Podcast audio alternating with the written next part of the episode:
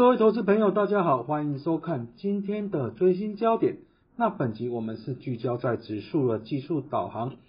在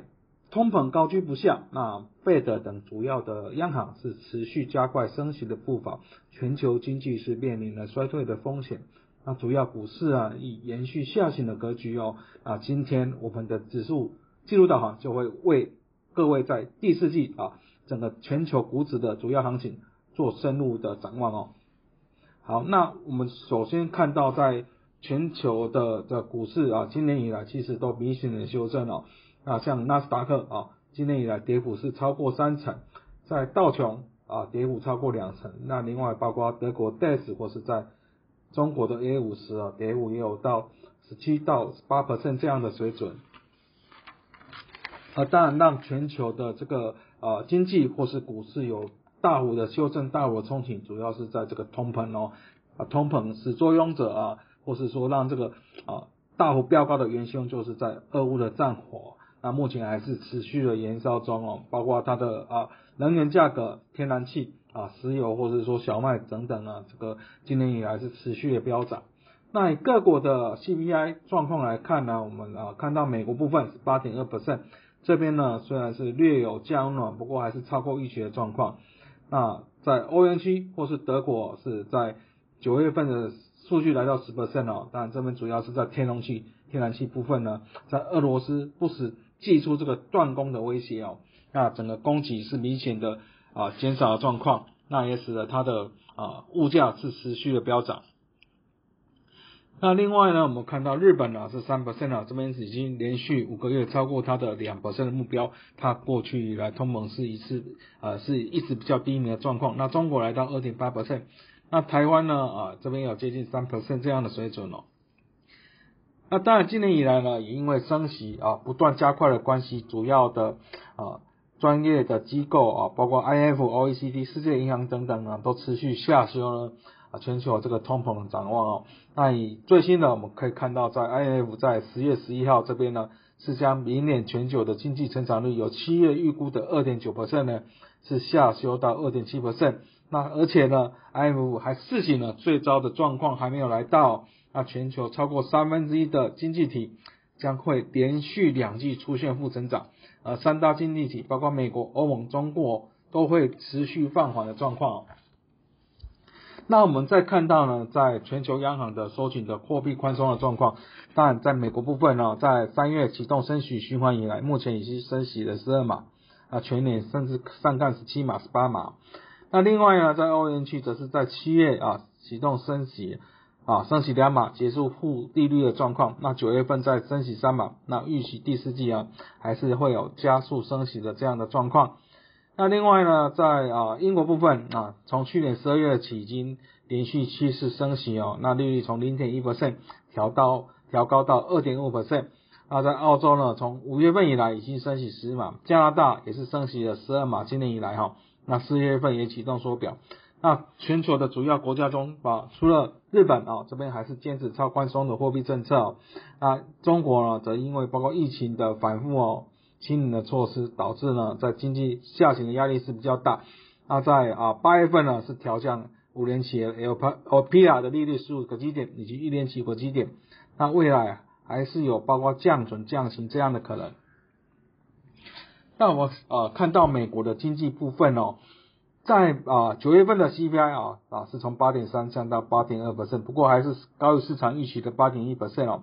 那另外呢？扣除掉食品和能源这个核心 CPI 则是升到六点六 percent，啊，这边是一九八二年以来的高点哦。那我们再看呢，其实呢，那能源价格特别油价，其实因为经济放缓的压力，其实啊是有放啊收敛的状况。那九月份数据年增率是下滑到十九点九 percent，不过在食品能源涨幅还是达到十点八 percent 哦。那另外在房屋房租部分也有到达八 percent 哦，所以也使得在美国的 CPI 部分啊，还是高居不下的状况。那另外我们看到在就业部分哦，其实在非农就业数据九月份还是很好哦，那的新增人数是略优于疫情。那特别在失业率哦，从八月份的三点七 percent 再降回了三点五 percent 哦。那这边呢也是回到疫情爆发之前呢啊的状况哦，所以整个就业稳定之下呢，那另外看到它的薪资成长率只有五 percent，这边是不如啊刚提到的 CPI 这边有八点二 percent，所以就是呢整个薪资成长率就被通膨吃掉，所以在这样的状况呢，费的是必要更积极的升息来打压通膨了。那我们看到在九月二十一号这个费德的利率决策会议呢，那会又会公布了这个啊对重大经济数据的预估，我们看到在 GDP 部分哦。啊，再是从啊，今年是从六预估的一点七 percent 下修到零点二 percent，那明年是下修一点七 percent 下修到一点二 percent，那失业率部分呢，这边啊，明年从三点九 percent 呢，预计会上升到啊，上调到四点四 percent 哦。那在 PC 物价或是核心 PEC，不管是今年或是明年都是呈现上修。那另外呢，在联邦基准利率呢啊。原本呢，啊，在今年六预估是三点四 percent，在今年底的时候，那九月预估已经是啊拉高到四点四的胜那明年会到四点六 percent 哦。这边其实就是呼应了鲍威尔在八月二十六日全球央行年会的八分钟的谈话哦，那表示为了抑制通膨，那费德将连续高利率一段的时间，尽管可能伤害到经济以及就业的市场。那另外呢，我们看到了啊，我们知道了在九月十一日是升息三码，那累计以来。啊，已经升息了十二码。那会要公布的利率整正图，我们看到，其实呢，啊，在今年底可能会再升息四到五码，那到明年再升息一到两码，而且会维持一啊高利率一段时间哦。这边也粉碎了市场认为，假设明年通膨获得受控之后呢，Fed 这个可能降息这样的期待哦。那另外我们可以看到，在另外就是在啊十月啊。十一月八号这边的其中选举哦，那这边呢，我们看到呢，啊，其实呢，过去以来这个选举会存在明显的钟摆效应呢，也就是说呢，在执政党的席次可能会降低，那反对党的席次可能会增加，主要是人民啊，通常不会希望一党独大的状况出现哦。那以历史经验来看，从一九九零年代以来啊，那其实呢，啊，除了包括在啊一九九八年的克林顿哈，那时候是因为经济的状况很好那。在二零零二年这边是九一一事件哦，那使得在执政的这个啊克林顿和小布希的政党都持续它的不管是在众议院席次或是参议院席次都是有比较好的状况啊，其余的年份呢都是呈现下滑的状况哦。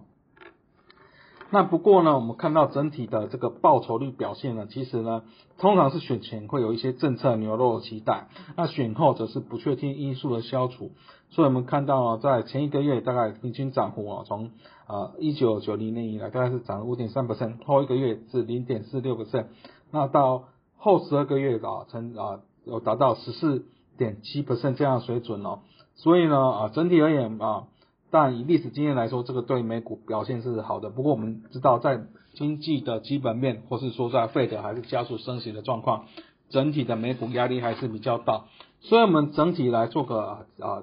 结论呢，那其实啊，在费德的利率哈，在通膨压力的之下，特别九月份的核心 CPI 年增率再创近四十年的新高。那预期呢，在第四季可能还有五到六码这样的升息空间，那使得经济的衰退。风险是变大，那经济衰退风险也导致了这个民众消费意愿降低，那